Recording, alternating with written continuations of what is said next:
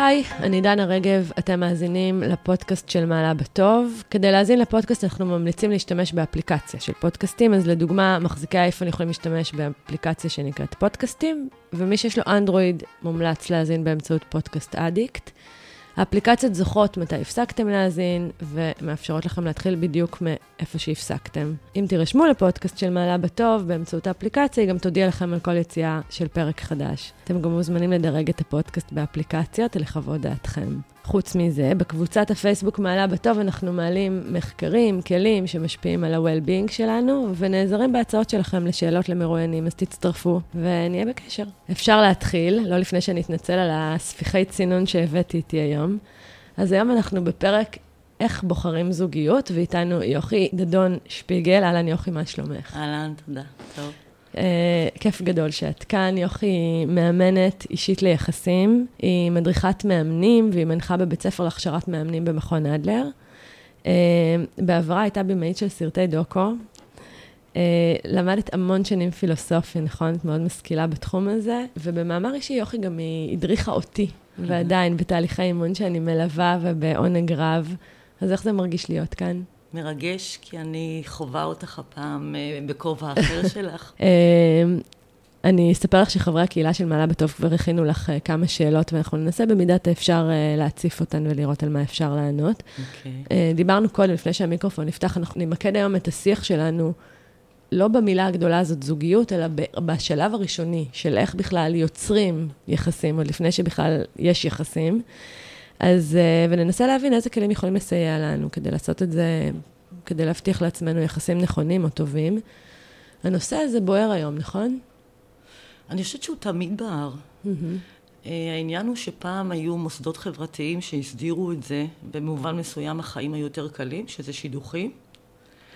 אה, ותכף נראה כשנדבר על מה קורה היום, למשל אם אני משווה את זה, אני כמובן לא מדברת כחוקרת, לא. אה, אין לי, זה לא עניין של מחקר, אלא יותר מההתנסות שלי. אז אם אני באמת משווה את זה, אני רחוקה בערך 30 שנה אה, מתקופ, מהתקופה שבה אני הייתי רווקה, ואני זוכרת אה, שלא לא היו אתרים, לא היו אפליקציות, מה שהיה זה בעצם ממפגשים בין אישיים, במסיבות, ו, וכמובן חברים טובים במשפחה ששידכו. אז גם לנו בער, אני חושבת, להכיר, זה תמיד היה כך, אולי בעיקר להורים.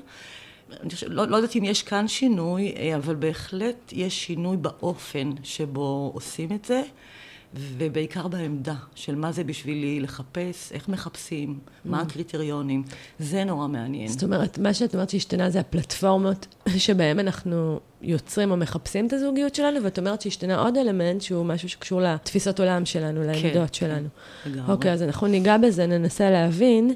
אני רוצה להתחיל, אגב, להתחבר למה שאת אמרת, לשמוע, שתינו נקשיב לקטע poetry, וגם אתם כמובן, לקטע של poetry uh, slam, באדיבות Poetry Slam ישראל, שכתבה יעל שגב, תחת הכותרת יום האהבה של הטינדר.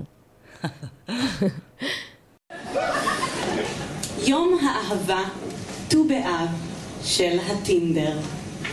יום האהבה של הטינדר הוא סיפור אהבה מרגש. אני קוראת את זה אגב בשם חברה, שאותה זה קצת מבייש, כי אני, כמובן, אין לי כל קשר לזה. הולך לי יופי בזוגיות, אני לא צריכה כזה. ובכן, האהבה של הטינדר היא שונה. מופלאה. אין בה את מה שיש אצלכם שם בשגרה. היא חדשה ומיוחדת, אהבה של שני אנשים שמכירים אולי שעה עם שני תחומים משותפים, כן? האהבה של הטינדר סוערת, שיחות סקסיות, אווירה מסוכנת. מי הוא הגבר הזה? דן, שנמצא 13 קילומטר מכאן. מתי יפגוש אותו? מה ילבש? והיכן, רחמנא ליצלן, במצ'ו פיצ'ו הוא הצטלם כשעמד?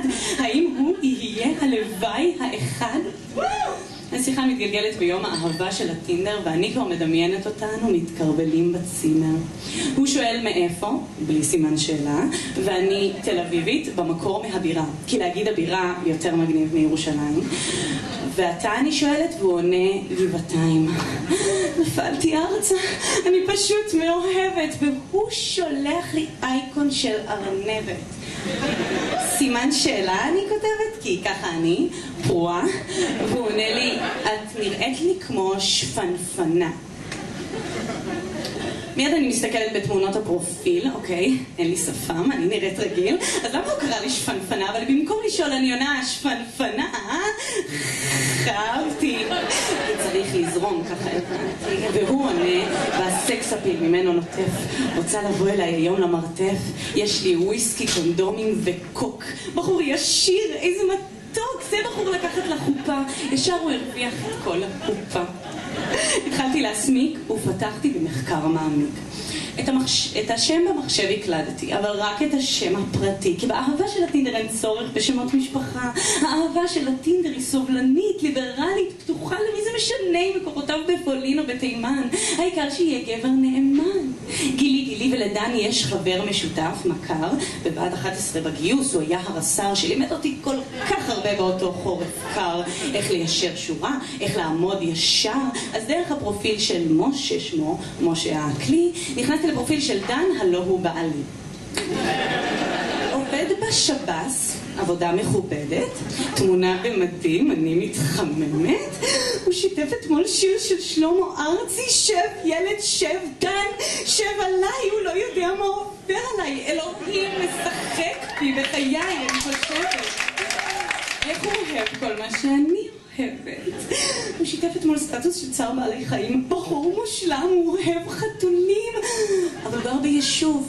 אוי לי, התנחלות. טוב, טוב, טוב, אהבה אמיתית לא בוחרים בחנות. ערכים שמערכים, מה זה משנה? העיקר שיהיה גבר נאה.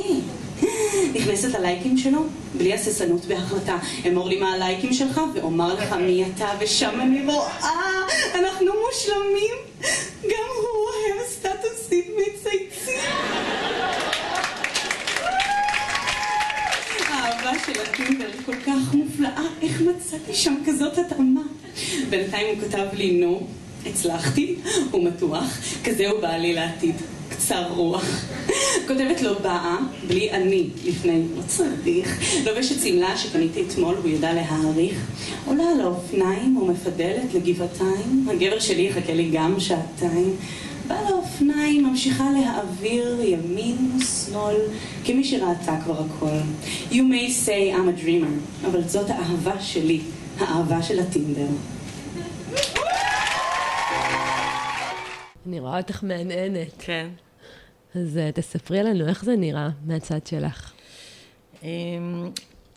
אני חושבת שאולי אחד ההבדלים, אני, חשוב לי שוב להגיד שאני לא מדברת לא כמומחית ולא כחוקרת, אלא אני בעצם, יש לי התרשמויות משיחות ועבודה ואימונים עם מאות אנשים שבאו להתאמן על יצירת זוגיות. בדרך כלל זה גילאי 30-40, mm-hmm. כן? אני עובדת בתל אביב, אז רובם תל אביבים. אה, וגם מסיפורים וחוויות והתרשמויות שאני מכירה דרך מודרכים שלי. כלומר, זה, זה מקור המידע שלי. את אמ, בשטח. כן, אבל זה באמת אוסף של התרשמויות, ואני לא יודעת, אה, מעניין אם יש מחקרים אה, מסודרים על זה. בכל אופן, אחת, אחת התופעות שמרתקות אותי, בעיקר כי ההשוואה שאני, שיש לי היא למי שאני הייתי בגיל, שוב, לפני 30 שנה, זה שלכאורה אה, לרווקים ורווקות היום, ואולי אני גם אה, עוד, אה, אני בעיקר עובדת עם נשים רווקות, גם גברים, עשרה אחוז גברים, אבל תשעים אחוז רווקות. אז לכאורה היום יש הרבה יותר אפשרויות, כן, להכיר בני זוג חדשים. הטכנולוגיה מאפשרת לנו אתרים, מספר עצום של אתרים, ובכל אתר מספר עצום של אפשרויות, אפליקציות וכולי וכולי, כלומר, סטטיסטית, ההסתברות שאני אפגוש מישהו שהוא מתאים לי ואני מתאימה לו היא הרבה יותר גבוהה, mm-hmm. ולכן השאלה היא איך זה שעדיין, אה, אני, אני אפילו רואה את זה משנה לשנה, יש יותר ויותר אנשים שמשיגים את כל המטרות שלהם בתחומים אחרים בחיים. אה, בקריירה, ביחסים חברתיים, אה, עצמאות כלכלית, כן, מה שנחשב, ל, אני, עושה מירכאות עכשיו, כן, למצליחנים, בסדר, במושגים המערביים. והעניין, הזירה של הזוגיות, של יצירת זוגיות, היא נעלם כזה. איך זה יכול להיות שאני פוגשת המון אנשים דרך האפליקציות, אתרים, סטטיסטית הסיכוי שלי נפלא וזה לא קורה. זה תמיד מתחיל אימון על יצירת זוגיות תמיד מתחיל באיזשהו סימן שאלה, מה קורה. זאת אומרת, האנשים שאת מכירה ומגיעים אליך הם אנשים עם משאבים מאוד אה, משמעותיים, יש לזה קבלות בשטח, בחיים שלהם, במציאות, ומצד שני, הפלח הזה של זוגיות נשאר סוג של, כמו שאת אומרת, נעלם. כן, חידה, בלשית, מה קורה, איך זה יכול להיות? אוקיי. okay. אז אמ, מה שאני רואה בעצם, השאלה היא בעצם איך זה יכול להיות שאנחנו בתקופה שלכאורה אה, מדד האפשרויות, כמו שאמרתי סטטיסטית, אפשר לפגוש הרבה יותר ופוגשים הרבה יותר. אה, ובפועל אין איזשהו יתרון על התקופה שלנו, שבעצם בקושי, את יודעת, שידחו לי מישהו פעם בחודש. Mm-hmm. אמ, ופה מה שהייתי רוצה ככה לשתף אותך בלסמן כמה תופעות שאני רואה שקורות שם, ואולי מישהו מתוך זה יוכל אה, לספק הסברים, מה בעצם קורה פה, כן? Okay. אוקיי. תשובה לחידה הבלשית הזאת. אז דבר ראשון, אנחנו בעצם רואים שהעמדה אה, של המחפשי זוגיות, כן? אמ, כלפי התהליך הזה, האסטרטגיה, התוכנית, איך עושים את הדבר הזה, אני חושבת שהיא השתנתה. והיא מתאפיינת במה שצ'ארלס טיילור, הפילוסוף הקנדי, אה, קורא לזה התבונה של האינסטרומנטליות, שזה בעצם צורת חשיבה רציונלית, שאומרת, אפשר לסכם את זה במילים יחס עלות תועלת. בסדר? Okay. אוקיי. כמו בדיוק כמו שהם היום אומרים שהדור הצעיר, אני נשמעת קצת זקנה, לא? אוי ואבוי, עכשיו אני מרגישה... אוי, עכשיו אני מרגישה זקנה, מה לעשות, כן. אבל הדור הזה, אה, אנשים מאוד פרואקטיביים, מאוד עם אסטרטגיות, אז שמחפשים עבודה, אז הם ישלחו קורות חיים להמון המון חברות, הם יעשו המון רעיונות. הם מחפשים דירה, הם יפנו לכמה מתווכים, כמה, הם לא שמים את כל הביצים בצל אחד, מתוך הנחה של להשקיע כמה, כמה שפחות מאמצים אה, תמורת אה, תועלת, עלות תועלת. אז אותו דבר בזוגיות, מה שאני רואה תופעה שהיא מעניינת, שאנשים נכנסים אה, לאתרים או אפליקציות וקובעים לפחות ארבעה דייטים בשבוע, וראיתי מקרים של כמה דייטים באותו ערב. כלומר, יעילות. כן. בסדר? אחד לא ילך, לא נשארים, אה, עוברים לבא. אבל הרציונליות הזאת, היעילות הזאת, שהיא את, את, קפיטליסטית כזאת, זה מין איזו השאלה מעולמות אחרים לעולם הזוגיות, אה, היא מולידה תופעות נורא מעניינות. כמו מה? כשאת נפגשת חמש פעמים או ארבע פעמים בשבוע, ברור, כשאת מגיעה לדייט, יש לך איזושהי ציפייה שזה יעבוד מהר. אני אפילו, שוב, אני אמשיך עם צ'ארלס טיילור, יש יחס אינסטרומנטלי לדייט, לבחור, mm-hmm. כן? יחס מכשירי. זה כמו אפליקציה, אין לי הרבה זמן. אני רוצה לראות את הביצועים שלך בשעה הזאת בבית קפה, ויש שורה של קריטריונים, אולי תכף נדבר עליהם, ואם זה עובד מהר, יופי, אם לא, יש עוד. בסדר? יש, יש בחירה כל כך גדולה. זאת אומרת, גדולה. אם אני מדייקת לעצמי את מה שאני מבינה מזה, את אומרת שלכאורה, זה, את מתחילה לפצח את החידה, את אומרת שלכאורה ההצעה הגדול הזה, הוא גם עומד לנו לרועץ. למה? כי הבחירה, יש תחושה ש... זה לא עונה לקריטריונים המאוד, נגיד, תכף נדבר אותם, נניח, אה, כן. רשימת המכולת שיצרתי לעצמי, אז יש לי עוד אין סוף אפשרויות, אני לא צריכה להת... להתפשר. נכון. כן. אוקיי. מה שזה יוצר, אה, אני, אני, אני אקרא לזה ניכור אולי, אני לא יודעת, אין לי מילה אחרת, כי בעצם כשאת מתייחסת לדייט שלך כאל איזה אפליקציה או אינסטרומנט, שיש לך נורא מעט זמן לעמוד על טיבו ולהגיד, עובד בשבילי, לא עובד. אם לא עובד, הולכים לבחור הבא. זה בעצם שאין, את מגיעה לדייט, את לא, אין דיבור אישי. Mm-hmm. בסדר? אפילו הרבה פעמים המטאפורה שלי, אני, שאני ככה מציגה למתאמנים, זה מין אודישן. בסדר? מגיעה אה, בחורה לדייט, יושבת בבית קפה, מתרווחת לכיסא וממתינה לביצועיו. ואני באמת לפעמים שואלת איך היה הדייט, והתשובות, אמ, הוא לא הצחיק אותי, הוא לא עשה לי את זה, הוא לא עניין אותי. כלומר, זה מפתח גם איזושהי עמדה או תפיסה שכדי שהדייט יצליח, הוא צריך לעשות משהו, לתת איזה number נורא מוצלח, ואז אני כמו במאי, כן, באודישן, אני יכולה להגיד, אוקיי, עברת, עברת. Don't call us וכאלה. כן. אה, כאשר... שזה האלמנט האינסטרומנטלי שאת מדברת עליו, הוא אמור לספק איזושהי סחורה, או שהיא אמורה לספק איזשהו... אה, לא בדיוק. לא עכשיו, אני מאמנת גם גברים, כמו שאמרתי, נורא מעט, אבל הם הרבה פעמים משתפים אותי בחוויה הזאת שהם מגיעים לדייט, והם מרגישים שהכל על כתפיהם, שיש איזו ציפייה, יאללה, בוא תראה מה אתה יודע לעשות. חרדת ביצוע. כן, לגמרי. אמ, והרבה פעמים אומרים לי, אני גם נורא מעוניין שהיא קצת תדבר, שהיא תספר על עצמה, שהיא תספר משהו אישי אולי. אה, אני רוצה גם להכיר אותה, אני רוצה לגעת בה, ויש לי הרגשה שאני עובד. זאת אומרת, מה שאת אומרת עכשיו זה משהו עוד יותר מעניין. את אומרת שמה שאת מזהה מהקליניקה, זה שבאמת... מהפרקטיקה. מהפרקטיקה, מאמין, כן. כן. זה שגם אלמנט ג'נדריאלי, שנשים נוטות לראיין יותר מגברים, גברים הם על תקן המרואיינים.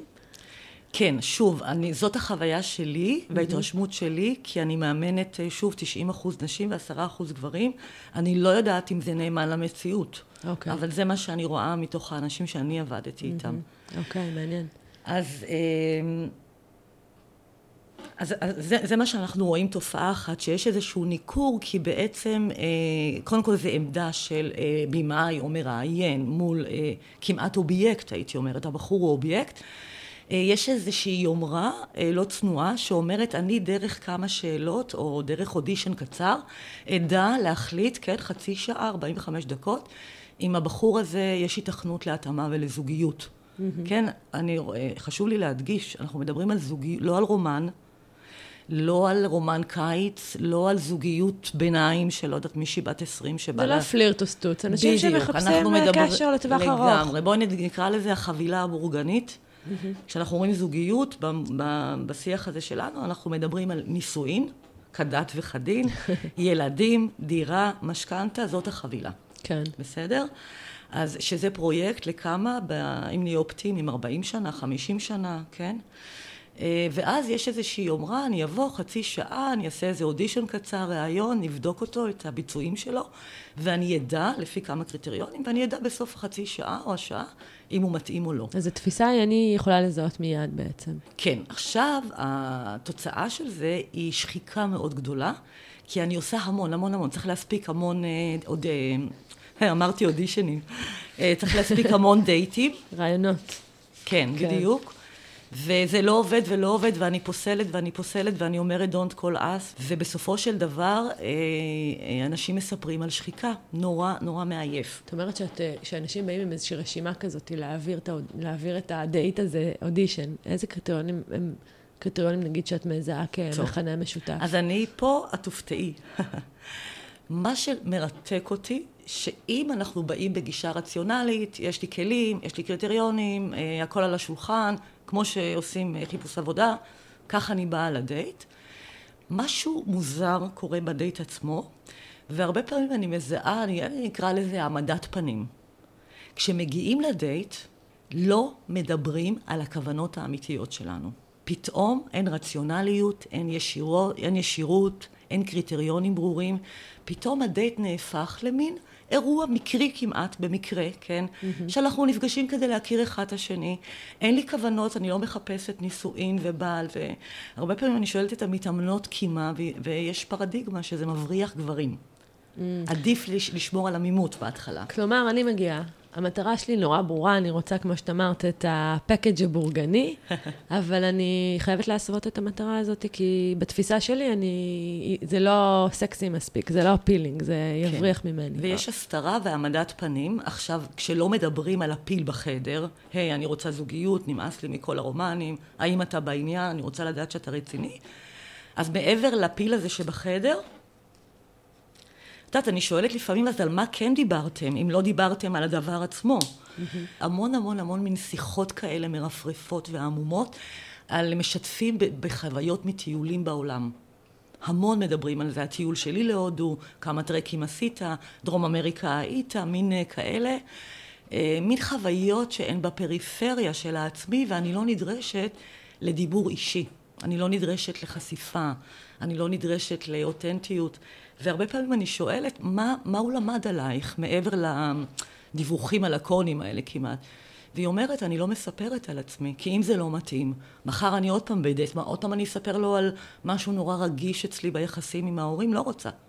אם זה יסתדר, אני אתחיל להיות אישית. מה שאנחנו רואים, למעשה, מה שאני רוצה להגיד, זה דייטים, שאין דיבור אישי, אין אינטימיות. כלומר, העמדת הפנים היא לא רק לגבי התכנים, אני לא אומרת מה המטרות שלי, אלא אני מאוד שומרת על עצמי. אז בעצם אני, מה שאני שומעת זה שהעמדת הפנים הזאת היא גם גוזרת המשך של, יש לזה עוד, עוד um, השלכות, וזה מחייב אותי, אם אני לא אומרת, עם מה באתי ומה אני רוצה, זה גם מחייב אותי לייצר, כדי להסוות את המטרה שלי, להביא סיפורים שמציפים אולי ערכים אחרים שיכולים אה, אה, לבטא אותי, כמו הרפתקנות, כמו צעירות נצח כזאת, דווקא משהו שהוא קצת אולי נוגד את הבורגנות הזאת שאני מחפשת. אה, כן, ומין חילופי חוויות ושיתופים על ברים טובים בתל אביב, מה אתה אוהב לשתות, שבעצם אומרים, אנחנו באנו במקרה להכיר. מה אין... חשוב במקרה הזה? כי אני שומעת את זה כל הזמן. את מה? הלא, את הלא לרצות להנדס קשר, אני רוצה שזה יהיה באקראי, אני רוצה שזה יהיה גורל, אני רוצה כן. שהיקום כן. ישלח לי. כן, כמו בשיר של מאיר אריאל, היא רוצה שזה יקרה במקרה, אם כן, אפשר במקרה. בדיוק. אני רואה היפוך מהרציונליות, אה, אה, מודרניות, אני אישה פמיניסטית, אני הרי שואלת אותן, את כל המתאמנות שלי, מה התפיסות שלך לגבי זוגיות, יחסים בין המינים, ואני יכולה להגיד לך שב-90 אחוז, כן, 99 פמיניסטיות, מכירות בערך עצמן, יחסים שוויוניים, חלוקה בפרנסה, במטלות, ההוריות, לגמרי, כאילו, מה השאלה בכלל? הן פוערות זוג עיניים, ברור שאני פמיניסטית. עד שזה מגיע ל... אוקיי, עכשיו שתי תופעות מעניינות. אחת, שהאחריות בדייט היא על הגבר. אותה אישה פמיניסטית וזה, הופכת להיות בדייט למישהי שמצפה שהוא יחזר אחריה. Mm-hmm. היא רוצה, כמו שאמרתי לך, חלק מהקריטריונים זה לראות איך הוא רומנטי. כמה הוא רומנטי, כמה הוא מחזר אחריה. ויש שאלות לאן הוא לקח אותי. שימי לב, איזה בר הוא בחר לי. פתאום את, את האישה הוויקטוריאנית הקטנה שהבעל, הגבר הגדול, החזק והמחליף, מוביל אותה. לוקח אותך. כן. אה, שאלות, כן, על מי שילם. הוא צריך לשלם עליי. זה לא עניין אה, של קמצנות או כספי, אלא הוא משלם עליי, זה אינדיקציה לזה שהוא מחזר אחריי. ואז אני שואלת, כי מה? מי קבע את החוק הזה? תפקיד הגבר. כלומר, אנחנו רואים פתאום חזרה בדייטים למושגים, אני קוראת להם ויקטוריאנים, כי אני מיד רואה את האישה הקטנה עם המכוך שבקושי נושמת, והגבר ה... זה מעבר נורא מעניין. אם את אישה פמיניסטית, מודרנית, שוויונית, מה קורה בדייט שאחד הקריטריונים זה כמה הוא גבר רומנטי, מחזר, מטפל בחוסה. מישהי אמרה לי, הוא לא הזיז לי את הכיסא. שוב, זה בסדר גמור, אין פה איזה שיפוט מה נכון. אבל יש דיל. אם הדיל שלך שהוא את האישה הפמיניסטית שוויון, אז זה נראה לי נורא מוזר במקומות של לקיחת החלטות וחירות אישית, ו... אה, אז אני פמיניסטית. אבל במקומות של מי אחראי על הדייט, מי אחראי שזה יצליח, אה, לאן הולכים, מי משלם, אני פה פסיבית. אני חוזרת למאה ה-17. כן.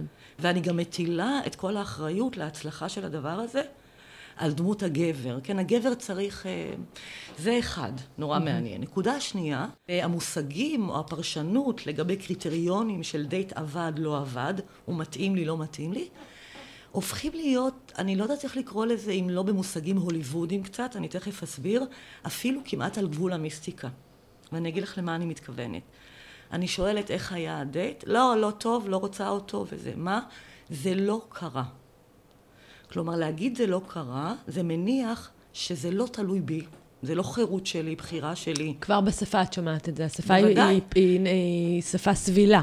כן, בדיוק. אה, משהו פה. חיצוני, דאוס אקס מקינה, צריך להגיע, את יודעת, mm-hmm. ככה לפתור את הדבר הזה, אה, ושזה יקרה. Mm-hmm. אז אני שואלת מה, ואוסף של מטאפורות, לא היו לי ניצוצות שם, לא היו ניצוצות.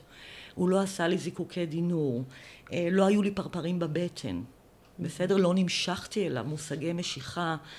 כלומר, את שומעת שפתאום, שתי דברים, אחת מרציונליות כזאת, את יודעת, אה, ואינסטרומנטליות והטכנולוגיה, פתאום עברנו אה, למין תפיסה שמשהו צריך לקרות לי, הוא לא ידוע לי, אני לא מבינה זה, הוא מופשט, כן? זה כמעט נס, שתהיה כימיה. Mm-hmm. שאינדיקטורים של זה, כמו שלצורך העניין שומעת, הם באמת אה, באים לידי ביטוי באיזשהו אלמנט, נגיד פסיכוסומטי, תחושת משיכה. תראי, זה אוסף של קריטריונים, שכשאני שואלת את המתאמנות, מה זה? מה זה צריך להיות בפועל? אף אחד לא יודע. מה זה ניצוצות באוויר? לא היו. הוא לא עשה לי פרפרים. אני שואלת מה זה, ופה יש בלבול מושגים אדיר. קודם כל, את רואה את התפיסה ההוליוודית, איך היא נכנסת. כן, אמרנו, חברה רציונלית, מתקדמת. אה, פתאום תפיסה הוליוודית באמת סרטים מהז'אנר של שנות ה-40 במאה הקודמת של הוליווד של אהבה. הוא ראה אותה, וממבט ראשון הוא ידע שהיא תהיה אשתו. היא עפעפה בעיניה, והוא הסתכל, ואז היו ניצוצות, והם ידעו שהם יכולים להתחתן. רומנטיקה, יוכי, את הורגת לנו את הרומנטיקה? כן, הם אומרים לי, דרך אגב, אחת ההאשמות וזה, שאני רוצחת רומנטיקה. כי אני שואלת שאלות אה, מציאותיות, שאלות אדיוט כאלה. כאילו, אה, איך, איך, איך את יכולה באהבה ממבט ראשון, איך זה עובד? תסבירי לי, באמת לדעת, תוך חמש, עשר דקות, רבע שעה, שהוא מתאים לך. זו שותפות לחמישים שנה, 360 מעלות, שיש בה את כל הזירות של השותפות. שותפות כלכלית, שותפות הורית, שותפות משפחתית, שותפות מינית, אה, שותפות חברתית. אין לנו עוד כזאת שותפות. ובעצם את אומרת, הכלים היחידים שבוחנים בהם את השותפות הזאת הם הכלים הרומנטיים, ולא יתר ה... כן, ואני קוראת לזה הוליווד או מיסטיקה, כי זה כאילו הופקע מהיכולת שלי, כן, כאדם תבוני, לבדוק מה מתאים לי, לשאול שאלות. גם אני נורא התרגשתי בדייטים, גם אני הייתי לחוצה ונורא דאגתי. אבל לא הרגשתי שזה לא בידיי, שזה מין איזה משהו כזה שיקרה, כמו בסרטים הוליוודים, או בקלישאות דרך אגב. אה, של תוכניות ריאליטי של היום, שמשודרות היום בטלוויזיה. אני צופה בהן כי יש בהן טקסטים תרבותיים מרתקים. תני לנו דוגמאות. ראיתי, בלי שמות, בסדר? ראיתי תוכנית שהחלטתי שאני רוצה לראות אותה ככה כדי להבין את השיח. כי שוב, אני חושבת, דנה, לתפיסתי, שכל המושגים שאמרתי לך עכשיו, הם לא בהכרח סובייקטיביים, הם תרבותיים. Mm-hmm. אלה מסרים ומושגים שאנחנו כולנו ניזונים מהם. בדיוק, הם כן. מבנים את החשיבה שלנו. הרבה פעמים אנחנו בטוחים שזה שלי, אני בחרתי בזה, אבל די מוטבעים לנו בחשיבה. אז אני מסתכלת על תוכנית כזאת, אה, ריאליטי בטלוויזיה, כטקסט תרבותי שאני יודעת שבעת הצפייה הוא כבר מבנה את החשיבה של המתאמנים העתידיים שלי. ואז אני רואה מישהי שמחפשת אהבה, והיא יוצאת לדייט, רואים את ההתנהלות, והיא חוזרת מול איש מקצוע ששואל אותה איך היה. והיא יושבת ואומרת, אה, לא יודעת, לא עשה לי את זה. אה, תצאי היין, אני אוהבת יבש, הוא הביא חצי יבש, אמרתי, יאללה, נזרום. אני, זה העמדה הזאת שהאישה פתאום הופכת להיות מין אישה ענוגה שבודקת כמה מפנקים אותה, מה הגבר עושה למענה, וגם מאוד מאוד מרוכזת בעצמי. כלומר, אני, צריכים למלא את צרכיי, יש לי צרכים מאוד ספציפיים, אני אבוא ונראה הוא מצליח. והוא אמור לקרוא אותם בלי שאני גם נותנת לו רמזים. הוא אמור לקרוא, ובכלל, מי שחשוב בדייט זה אני. מה האלטרנטיבה? זאת אומרת, אם אני, נגיד, מה היית רואה בטלוויזיה אה, כתוכנית ריאליטי, והיית אומרת, אוקיי, זה סוג של כן. אה, אה דייט אה, שהוא make sense, שהוא ממשיך את הרציונליות הזאת, שהוא אה, שוויוני. תראי, קודם כל הייתי אומרת, אה, בואו נלך למושג האותנטיות, שהיום הוא בפינו כל הזמן, כן? והיום האותנטיות זה מה שבא לי, מה שאני רוצה. בואו נלך למושג הזה של לחזור לאותנטיות. את רוצה את החבילה הבורגנית? את רוצה בן זוג, ויש לזה משמעויות כלכליות, אה, חברתיות, את רוצה לבנות בית, את רוצה ילדים, בואו נהיה ישירים. קודם כל תהיי ישירה. אני חושבת שהאפקט של זה יהיה קודם כל הורדה בשחיקה.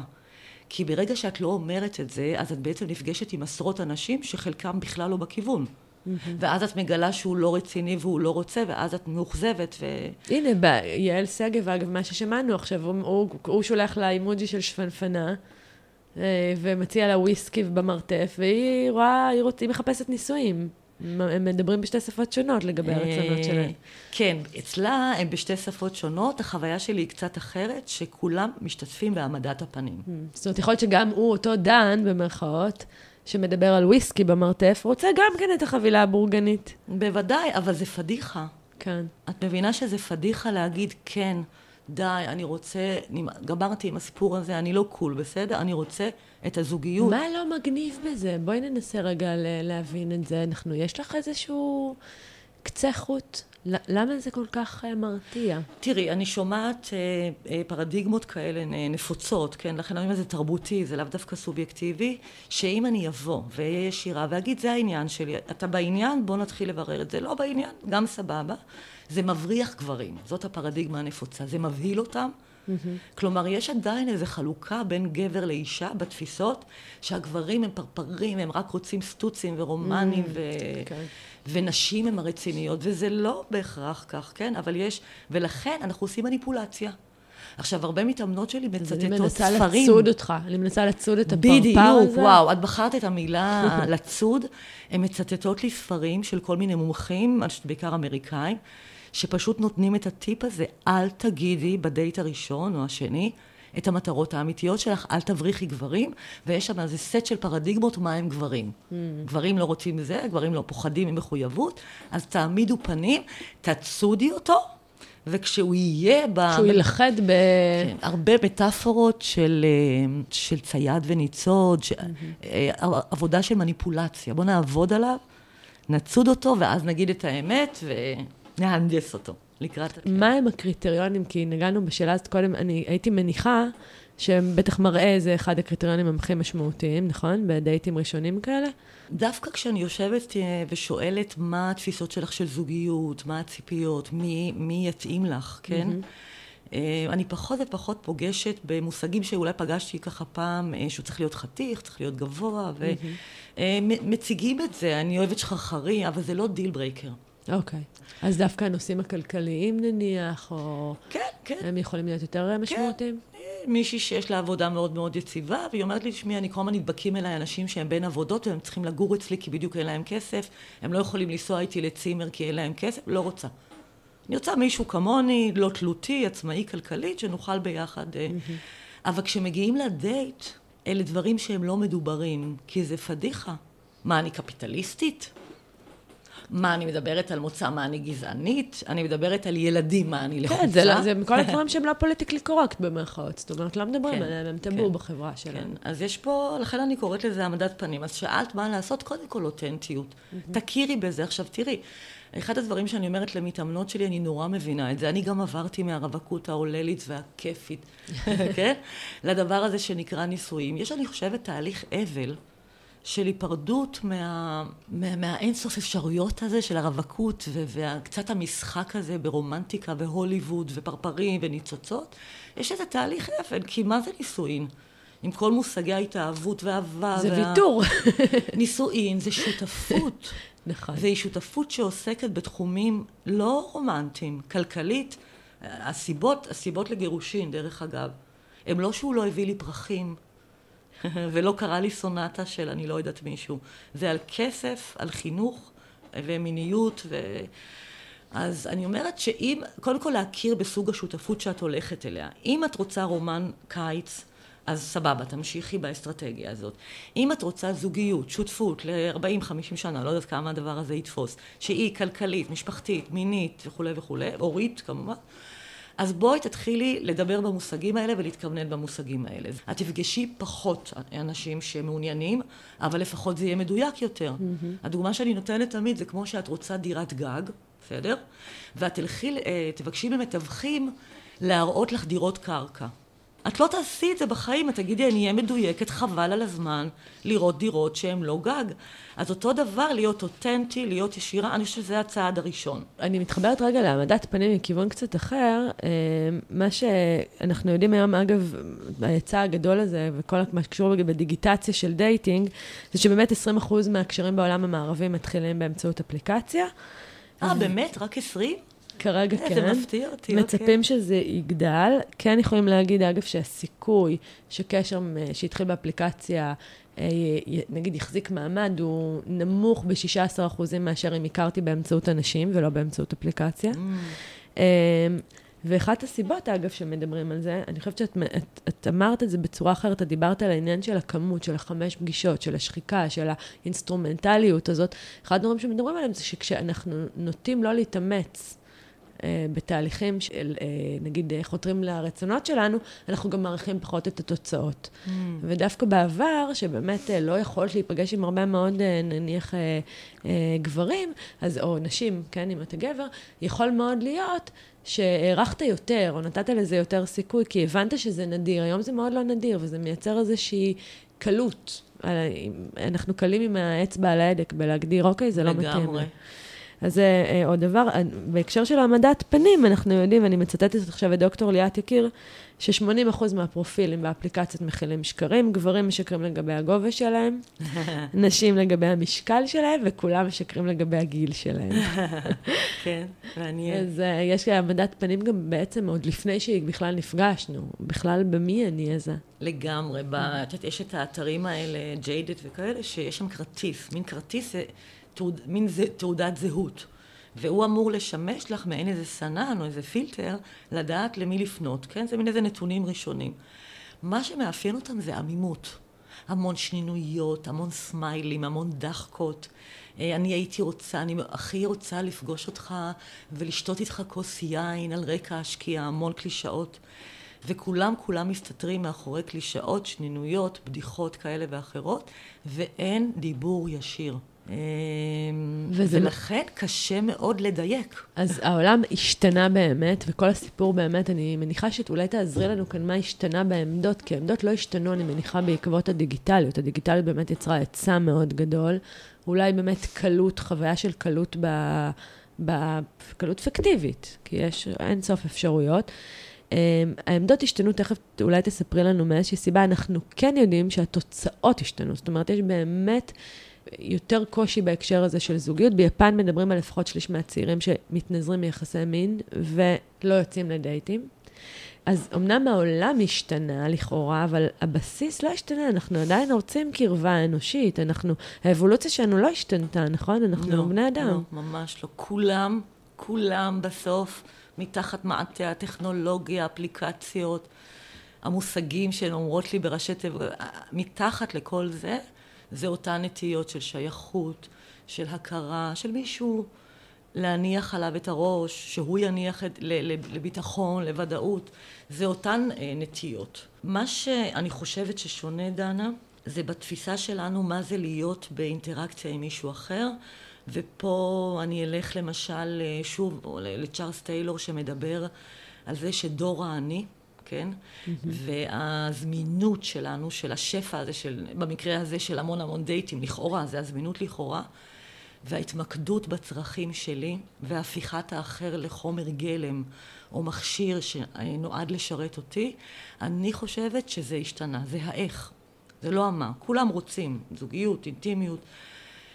כי ברגע שהפוקוס עובר לאני... זו תפיסה צרכנית קצת? ממש. אז גם צ'ארלס טיילור וקהילתנים אחרים אומרים שאתה, האושר שלך, שביעות הרצון שלך, את יודעת מה? בובר אומר, ההיכרות שלך, מי אתה?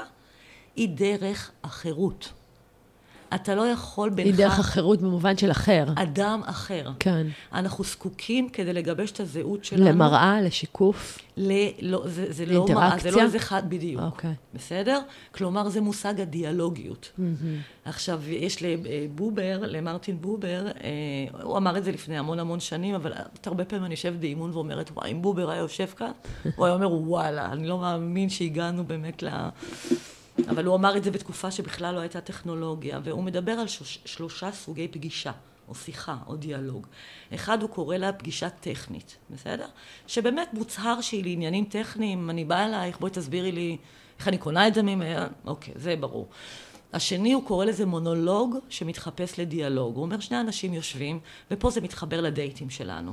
אוקיי. Okay. יושבים, היא מדברת, שותקת, הוא עונה, כן? באמת. החלפת דעות, רעיונות, אבל אין למעשה דיאלוג, כי כל אחד עסוק אה, במחשבה שלו, התפיסה שלו, הוא עסוק בהנחות לגבי האחר, בלי לברר אותן.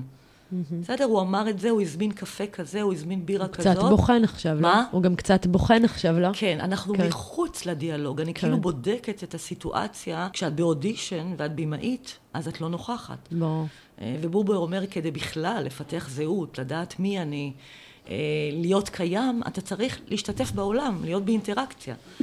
ומה שאנחנו רואים שזה באמת לכאורה דיאלוג, כן? יש לזה צורה של דיאלוג, אבל כל אחד עם המונולוג שלו. כל אחד בא עם פרדיגמות מראש, בתבניות, ומה שנקרא קטגוריות ומגירות, ואומרת, אה, הוא אמר את זה, הוא קמצן. הוא אמר ככה, הוא זה, הוא עשה. אז אני יודעת מראש, זה מייתר סקרנות, אני לא צריכה לשאול אותו. ואז נוצר ניכור. ומה שבובר אומר, שדיאלוג אמיתי זאת שיחה שבה אתה בא בלי, באי ידיעה, זה נורא קשה, כן, לכולנו, בכלל ביום יום.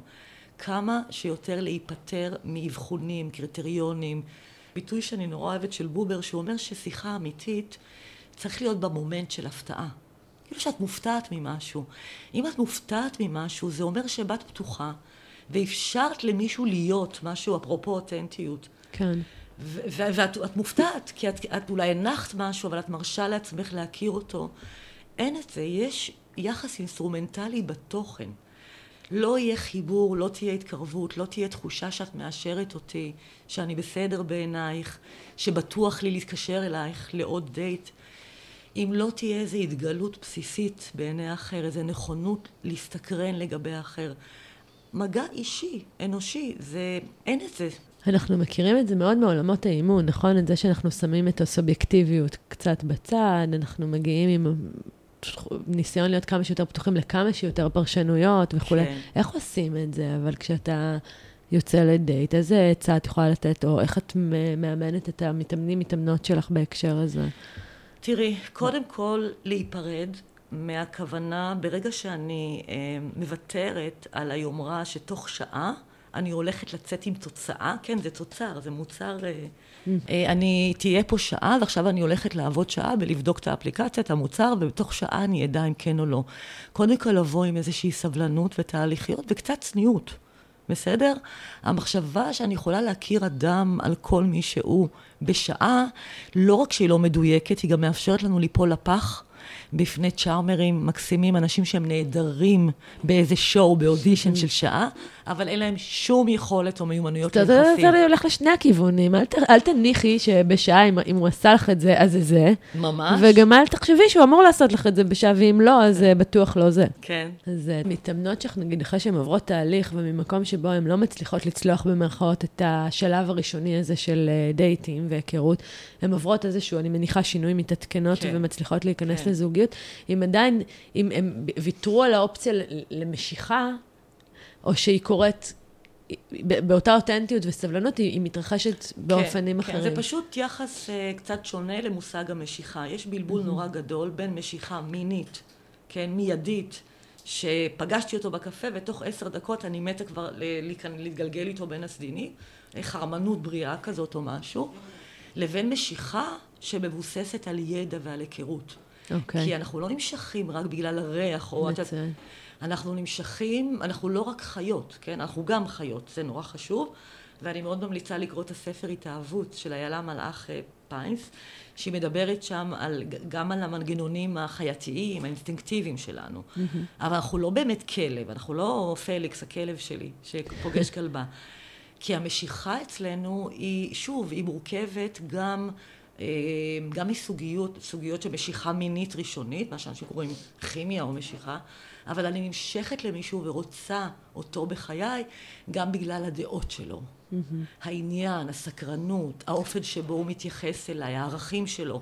זה לא יקרה בדייט ראשון. זה דגש מאוד חשוב כדי גם שבאמת המאזינים שאולי מקשיב, מקשיבים, מקשיבות לנו כרגע, יבינו שאת לא מדברת על לוותר, על ההנאה הזו, כן. אלא אולי להרוויח משהו נוסף. כן. עם הסבלנות הזאת והאותנטיות הזאת שמגיעה כן. עם תחילת זאת הקשר. זאת משיכה מבוססת ידע, mm-hmm. בסדר? Mm-hmm. כי אחרי חצי שעה, אם את נמשכת אליו, על מה היא מבוססת? על ידע נורא ראשוני? לא יודעת, חתיך, יצרי, כן, ידע יצרי. שזה סבבה. כן.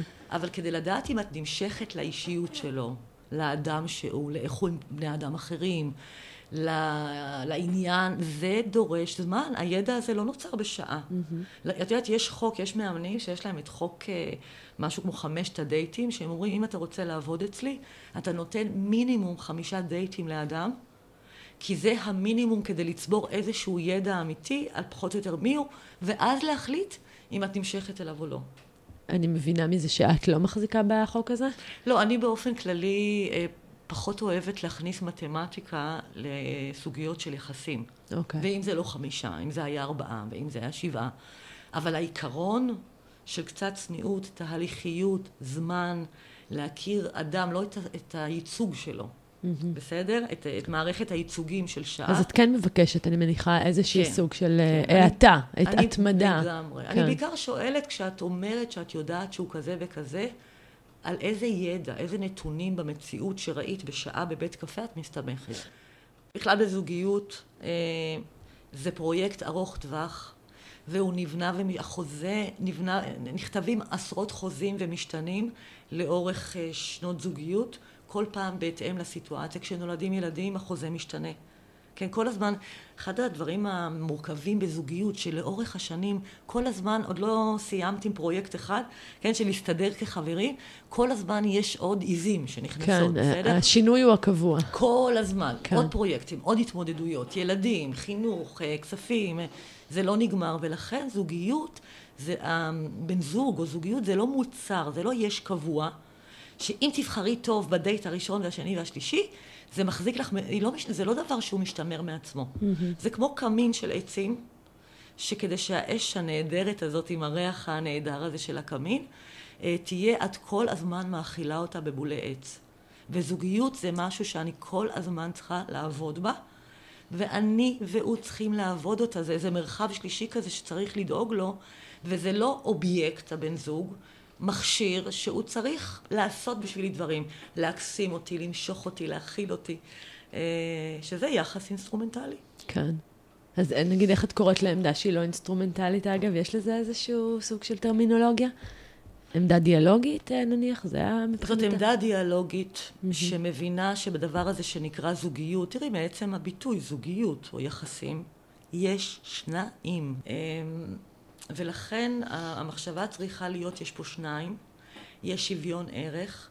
אמ, זה שמישהו אמר לי I do והוא אה, אה, בעניין של לחיות איתי, זה לא הופך אותי למנהלת שלו.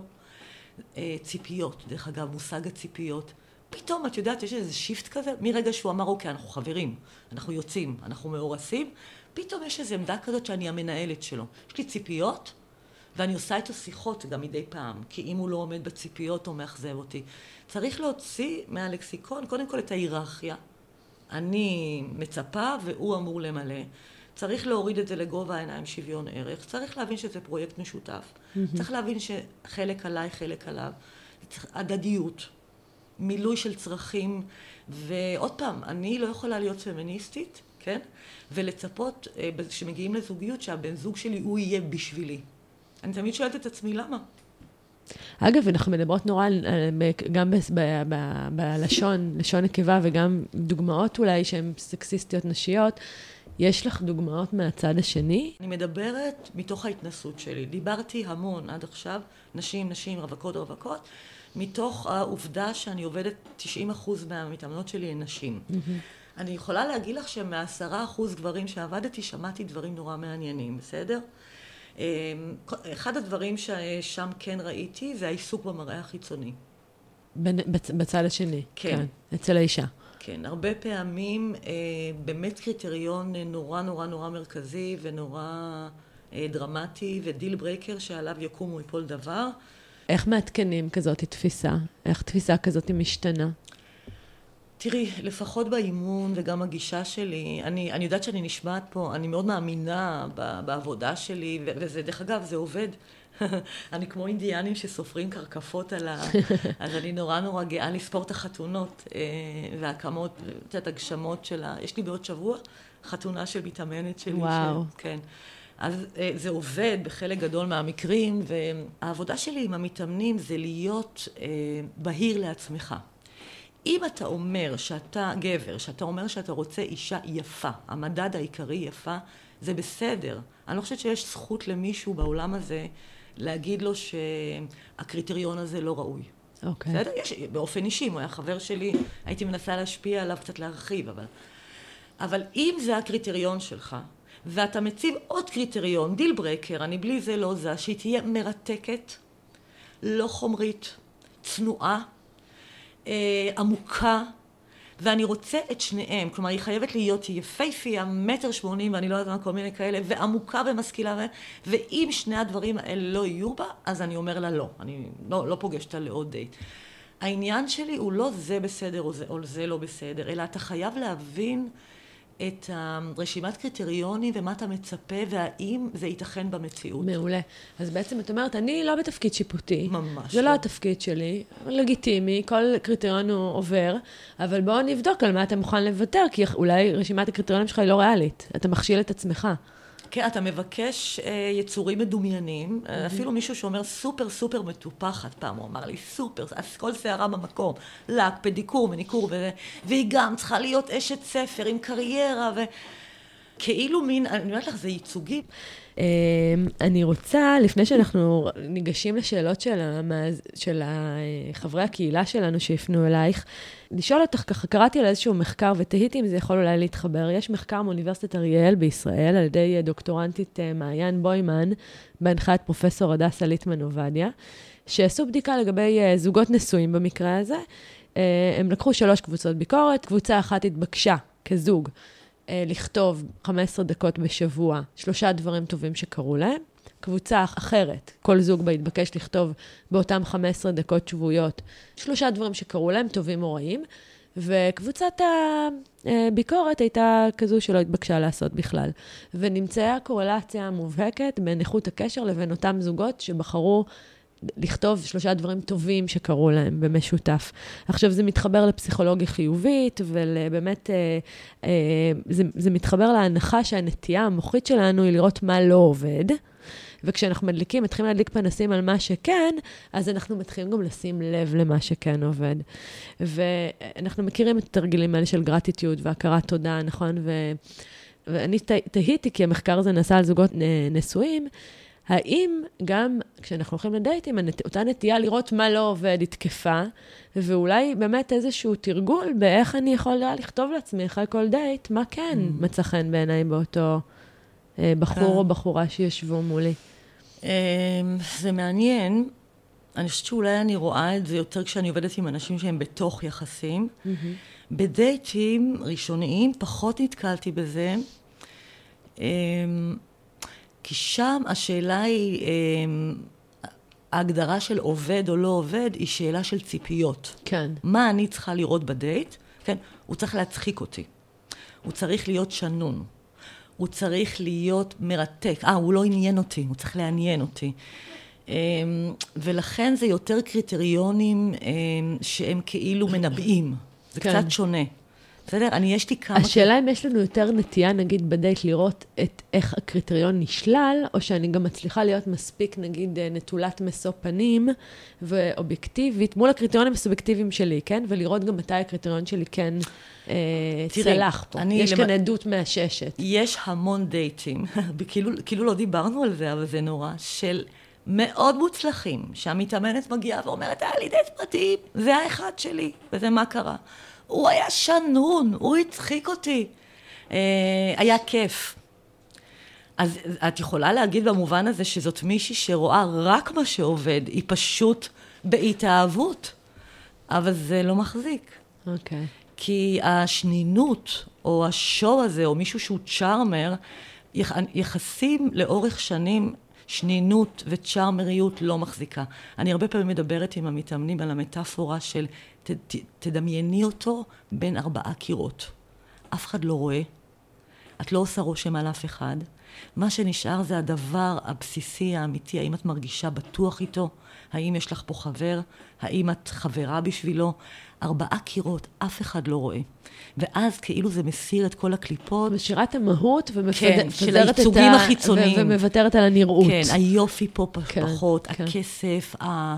השנינות, הצ'ארמריות, המסמר של המסיבה, ההון הסימבולי, איך שיחקתי אותה, התחתנתי עם רופא, כל זה נעלם, ובתוך ארבעה קירות מה נשאר? אם את מרגישה בטוח איתו. אם את מרגישה שיש לך על מי להישען, אם הוא רואה בך מקור לנחמה, לחברות, להתייעצות, בסוף נשאר הדבר הזה. הטהור, שהוא ליבה של יחסים. אז אולי זה מוביל אותנו לשאלה של אחד, המה, באמת, אה, אחד מהאנשים שפנו אלינו בקהילה, אה, מה עם שלושת הדברים שאין להתפשר עליהם בעינייך? ברגע שאתה רוצה זוגיות, כמו אנחנו מדברים, רציני, נישואים, טה-טה-טה, כפרויקט לחיים, אה, תנסח או תנסחי לעצמך מה את רוצה שיהיה שם, לא מנקודת מבט של דייט היום בתל אביב ב-2019, מה כיף לי, איזה בר, מה נשתה. אה, יהיה מצחיק, לא יהיה מצחיק. תנסי לדמיין כמה שזה קצת אה, מאתגר. חיים משותפים עם כל הזירות שבהם תהיו. ותשאל את עצמך, כאן, זה מה שלושת הדברים, מה אני רוצה שיהיה? לא מה עכשיו יגניב אותי mm-hmm. בדייט. כלומר, זה קצת הזמנה לעשות איזה דמיון מודרך, לאן רוצה, אם אני הולכת להיות איתו אה, אימא ביחד, אני הולכת לקנות איתו דירה ביחד, אני הולכת, הוא יהיה חלק מהמשפחה שלי. ו... אז לדמיין מה שם חשוב לי. Okay. איזה אוקיי. קודים, ערכים, עקרונות, אה, ואת זה צריך לבדוק. הקטע שיש פער בין הקריטריונים שמחפשים דייט, לבין מה הקריטריונים של זוגיות כשותפות. אז התשובה בעצם היא נורא סובייקטיבית. את אומרת לאותו שואל, תעשה איזשהו תרגיל היפותטי, ותנסה להבין מה חשוב לך. מה הם שלושת הדברים אולי שחשובים לך. בעוד לך, 15 שנה, כן, 20 כן, שנה, בדיוק. כשאתה מדמיין את עצמך, ואז כן. משם תגזור כן. אחורה. ותהיה כנה, אל תנסה להסתיר צרכים שקשורים בכסף, כן? זה לא מילה גסה, כי חיים משותפים הם גם חיים כלכליים. אל תנסה להסתיר צרכים שקשורים לסטטוס שלה, ההשכלה שלה. גם פה יש הרבה העמדת פנים. אם אתה מזהה שזה נכון לך, מתאים לך, תצהיר על זה ותעמוד מאחורי זה. מצוין. Uh, נשאלנו, מה עדיף, דומים או משלימים? את כבר יודעת שאני לא הולכת לענות על נכון. קלישאות כאלה. זאת קלישאה. זאת פרדיגמה?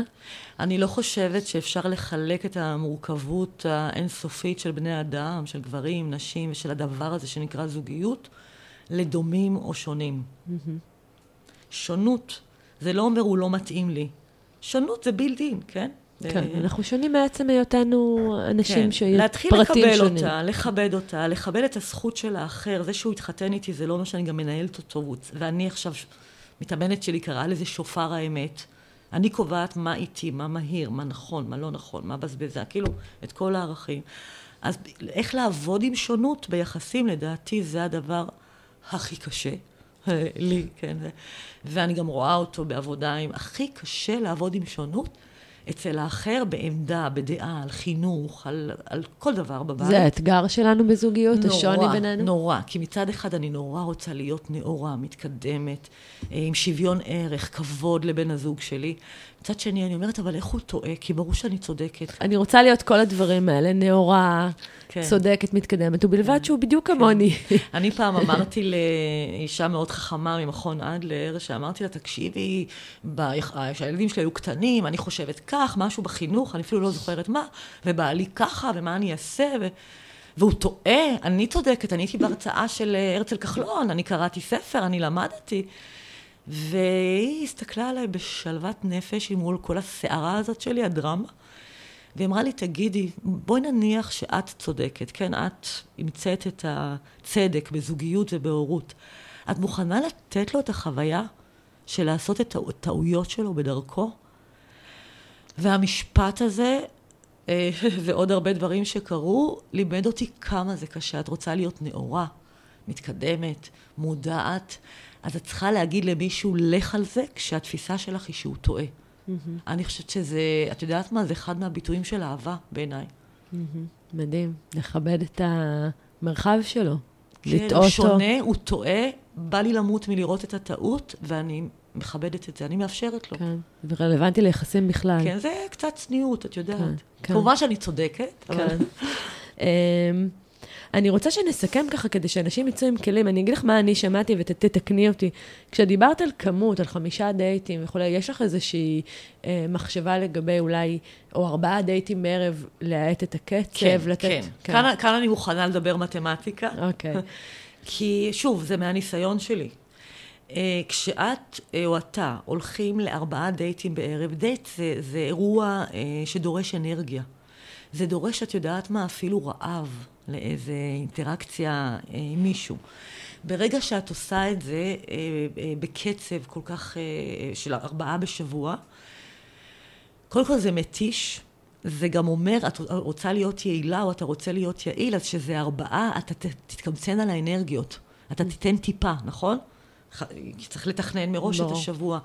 אני חושב, ולכן כאן אני כן מדברת מתמטיקה. אני חושבת קודם כל שיש פה אה, מעבר לאנרגיות גם משהו לא ישר. כי זה קצת מניפולציה. אני נפגשת איתו כשאני יודעת שיש לי עוד ארבעה שמחכים, שלא לדבר על אנשים שקובעים בשמונה ובעשר עם עוד מישהו. אז אני אומרת לעשות חוק שאומר, אני אף פעם לא עובד על כמה במקביל. Mm-hmm. אני אכבד את מי שאני אמצא. אני אאפשר לעצמי טיפה להתגעגע, טיפה רעב. ולהיות בנוכחות, בסדר? Mm-hmm. ולכן אני חושבת אחד-אחד. ובכל זאת, נגיד, אה, לתת איזה סדרי גודל, דייט בשבוע, שני דייטים בשבוע? אני, זה אני אגיד לך חד משמעית, אומרת למתאמנים שלי, שאני לא מאמנת אנשים שעובדים אה, בסיטונות בדייטים. לא שעובדים במקביל, ולא שמתכננים פעם בשבוע ובשבוע עוד אחד. כי ברגע שאת עושה את זה, את בעצם אומרת שהדייט של השבוע, אני כבר... אדע כבר בדיוק. כן. ואני מסרבת לשתף פעולה עם היחס האינסטרומנטלי. מצוין. לכן, רק אחד בזמן נתון. דיברנו המון על אותנטיות, ובאותנטיות את קישרת את זה לאיזושהי, קודם כל, זיהוי עצמי, מה הרצון שלי, מה אני רוצה, להיות כנה עם עצמי, ואחר כך גם בעצם לתקשר את זה החוצה במידה של ישירות. יש לך משהו להגיד על זה ברמת כלים פרגמטיים? אני כותבת בפרופיל שלי, נגיד, באותה אפליקציה, מחפשת זוגיות אמיתית לחיים? מחפשת שותפות? לגמרי. לגמרי. Okay. המתאמנים שאני עובדת איתם, ואתן לך דוגמה. מתאמנת שלי, דרך אגב, שגם התחתנה, ו... שהיא כל הזמן אמרה לי, אני לא מבינה מה הבעיה באתר. מתקשרים אליי כל, סליחה, החרמנים והשקרנים, אף אחד לא רוצה זוגיות. אנחנו נכנסים לאתר ואנחנו רואים שהתמונה שהיא בחרה, עוד פעם, אה, אמצעים שלא מתאימים למטרות. תמונה היא יפהפייה, ותמונה פתיינית כזאת, ככה נורא סקסית, שהיא שוכבת על איזה ספה עם כוס יין, חטוט, חטלטולה, בסדר? Mm-hmm. כמו בסט... פואטרי, כשהיא אמרה, שהוא אמר לה שהיא מזכירה לו שפנפנה. אז התבונה שלה הייתה של חתלתולה. ובטקסט היא יכולה להגיד מה היא מחפשת, באיזה נקודה היא בחיים, איזה סוג זוגיות, איזה ערכים, מי מעניין אותה, נאמר. היא כתבה, אה, אני הכי אוהבת בעולם לשבת עם כוס יין אה, מול השקיעה. ואני לא יודעת מה, כאילו מושגים שהיא בעצם לא אמרה שום דבר על עצמה ושום דבר על המטרות שלה. ואמרנו בואו נעשה תרגיל, בואי תחליפי תמונה. את מחפשת אנשים שלא מחפשים חתלתולה, אולי גם חתלתולה, במיניות, אבל שמחפשים אישה, הייתה אישה רצינית, את יודעת, סולידית, משמעותית, רצינית. בואי את כל החבילה, אז קודם כל היא החליפה תמונה, mm-hmm. ודבר נוסף, יש שם מין uh, סעיפים כאלה, מה הערכים, איזה סוג זוגיות את רוצה, ואז היא התחילה לדבר בשפה אישית. היא כתבה, אני, אני בשלב שאני רוצה זוגיות, חתונה, אני מעוניינת ילדים, אני סיימתי עם כל שלב ההוללות בחיי. קודם כל, זה היה מוצהר. דבר שני, היא אמרה מה מעניין אותה, איזה ערכים חשובים לה, איך היא רואה בית. התחילה לדבר בשפה ערכית. והגיעו אנשים אחרים, המסננת וקרה דבר מוזר. קודם כל, כמות הפניות ירדה. כל אלה, החרמנים, המנ... ירדו. כי התמונה כבר לא פתיינית, הטקסט לא פתייני. אז אם היו פונים אליה 40 בשבוע, פנו אליה עשרה. אבל מי שפנה אליה, אמר לה, תקשיבי, גם אני, די, לא רוצה הוללות, גם אני רוצה רציני. דבר נוסף, כשאת כתבת שאת רוצה בית חילוני, אבל יש לך כבוד למסורת של ההורים, זה בול אני. בואו ניפגש. לא איתו התחתנה בסוף, בסדר? אבל זה התחיל להיות מציאותי. אז בעצם, כבר בשלב הפרופיל והתמונה, את אומרת, אנחנו עושים תיאום ציפיות. בוודאי. מצוין. אמ, והדבר הבא ששמעתי מאוד, זה באמת אה, אמ, איזשהו ערך של שוויון ולקיחת אחריות. זאת אומרת, הלימה בין מי שאני, אם אני פמיניסטית, זה אמור לבוא לידי ביטוי גם בהתנהגות שלי, אם אני אה, אה, מאמינה בשוויון בינינו, בשותפות שלנו, אז מן הסתם צריך לבוא לידי ביטוי גם באקטיביות שאני לוקחת בשיחה. אה, אני, אני מקשרת את זה גם לדיאלוגיות. אתה דיברת על זה שאנחנו מנהלים שיח דיאלוגי ולא מונולוג. אז איך אני מגיעה לשיחה כזאת, אם יש לך איזשהו טיפ, עצה, כלי, אה, ומביאה באמת את עצמי? אולי הייתי אומרת, תראי, זה משימת חיים, ואני מכירה את זה ולמדתי את זה ואני מאמינה בזה, וזו המשימה של החיים שלי עד, עד הסוף. כן? זה נורא נורא מורכב. אבל אם אנחנו מנסים לפשט ולדבר על מושג הדייט, רק בסדר? אז קודם כל, לבוא מוכנה לאירוע אמיתי שבו את באמת הולכת להכיר את עצמך למישהו. כמובן שתבחרי את דרגות החשיפה. אבל תחשבי מה אני רוצה לספר לו שהוא יכיר משהו סובייקטיבי בי. בסדר? לא חוויות עמומות, טיילתי פה טרק, אלא מה אני מוכנה לספר שהוא... זאת אומרת, לתכנן מראש משהו שאני רוצה להביא לשיחה? באימונים זה מה שאני עושה, כשאנשים חשדניים, פחדנים, מסתירים, עמומים. אני אומרת, בואי תחשבי על משהו שהוא יכול ללמד, זו התגלות כזאת בפני האחר, והוא עדיין בטוח לך, אבל משהו שהוא יהיה סובייקטיבי. אוקיי. בסדר? משהו שהוא אישי, משהו שמי שיושב מולך ירגיש שהיה פה איזה נגיעה. נהדר, קיבלנו המון טיפים. אני אישית, אגב, לא אעשה בזה שימוש, אני כבר סימנתי וי על הצד הזה. כן. אה, אבל אני אשמח לשאול אותך אם את מוכנה לשאלון well-being קצר. אוקיי. כן, קשור אלייך. כן. אז מה הדבר שאת הכי נהנית לעשות? זה מאוד משתנה. עכשיו מצאתי לי אה, תחביב, אה, לא ברור לאן הוא הולך, אה, של יצירה. אז עכשיו אני נורא אוהבת, אה, אולי הייתי בתקופה ארוכה של מילים וספרים. עכשיו מה שעושה לי זה מגע עם חומרים בידיים ויצירה וואו. והמצאה, וחוסר תכליתיות. נהדר. לא יודעת מה יהיה עם זה. יופי של מטרה. מה מטעין אותך? שיחות משמעותיות עם החברות שלי. החלקים הביתיים שלנו, שבהם אנחנו סוף סוף כולם ביחד באיזושהי סיטואציה. אה, שיחות נפש, אה, בעבודה שלי, רגעים שבהם אני רואה שעזרתי למישהו, תרמתי, עשיתי הבדל, אה, אני מתרגשת המון בעבודה שלי. אה, וגילויים חדשים. איך את מעודדת את עצמך ברגעי שפל, כשמשהו לא קורה בדיוק כמו שתכננת? אני שומעת את אימא שלי, שאיננה, אבל היא כאן, שהייתה אומרת לי, כל עכבה לטובה. נסגרת דלת, נפתחת דלת. לא הלך לך עכשיו, זה יסתדר אחר כך. קחי את כל הקלישאות של אופטימיות, זה מנטרות שאימא שלי פשוט בזמן אמת, כל הילדות שלי, זה הוטבע בי. אני באמת מצליחה נורא לדעת שיהיה בסדר. אני מסתובבת עם תחושה כזאת בעולם. וואו. ועברתי המון אז חוויות את ונסיבות אופטימית קשות. מלידה כזאת. מה? אז את אופטימית מלידה. אני לא יודעת אם מלידה, אבל לפחות מאימא שלי. כן, זה היה... נהדר. במה את ממש טובה? אני חושבת שאני סקרנית, ואני אני נורא רצינית, אבל אני משאירה את הסקרנות הילדית הזאת שלי. אה, ולכן זה משפיע בעצם על הכל, על היחסים שלי עם אנשים, על ההתפתחויות בחיים שלי, איך אני ממלאה את חיי, מה אני נותנת לאחרים. אז, ה- אז הגמישות הזאת, האפשרות שלי לשחק עם העצמי. נשמע כמו חופש. כן. כן. אה, מה את מאחלת לעצמך לשנה הבאה? לשנה הקרובה? האמת, נורא בא לי שהטוב הזה יישאר. ממש, אני לא אומרת את זה כקלישאה, אני פשוט כל הזמן רואה סביבי הפרות של הטוב, השגרה. זאת אומרת, את מאחלת לעצמך שימשיך לך, אם אני... כן, אני. באמת חושבת שזה מספיק טוב לי, אני לא רוצה עוד, אבל בבקשה שאלת המזל, פורטונה, לא, לא ת, תראה אותי. לא ו- תזיז משהו. ככה, שיישאר. זה יופי של איחול, זה איחול שמספר על זה שאת שבעת רצון. כן. המון המון תודה, היה לי כיף ומעניין. ותודה רבה לכם שהאזנתם. אתם מוזמנים להגיב, לשאול, לשתף, ונשמח לארח אתכם גם בפרק הבא. שבוע טוב, ותעלו בטוב.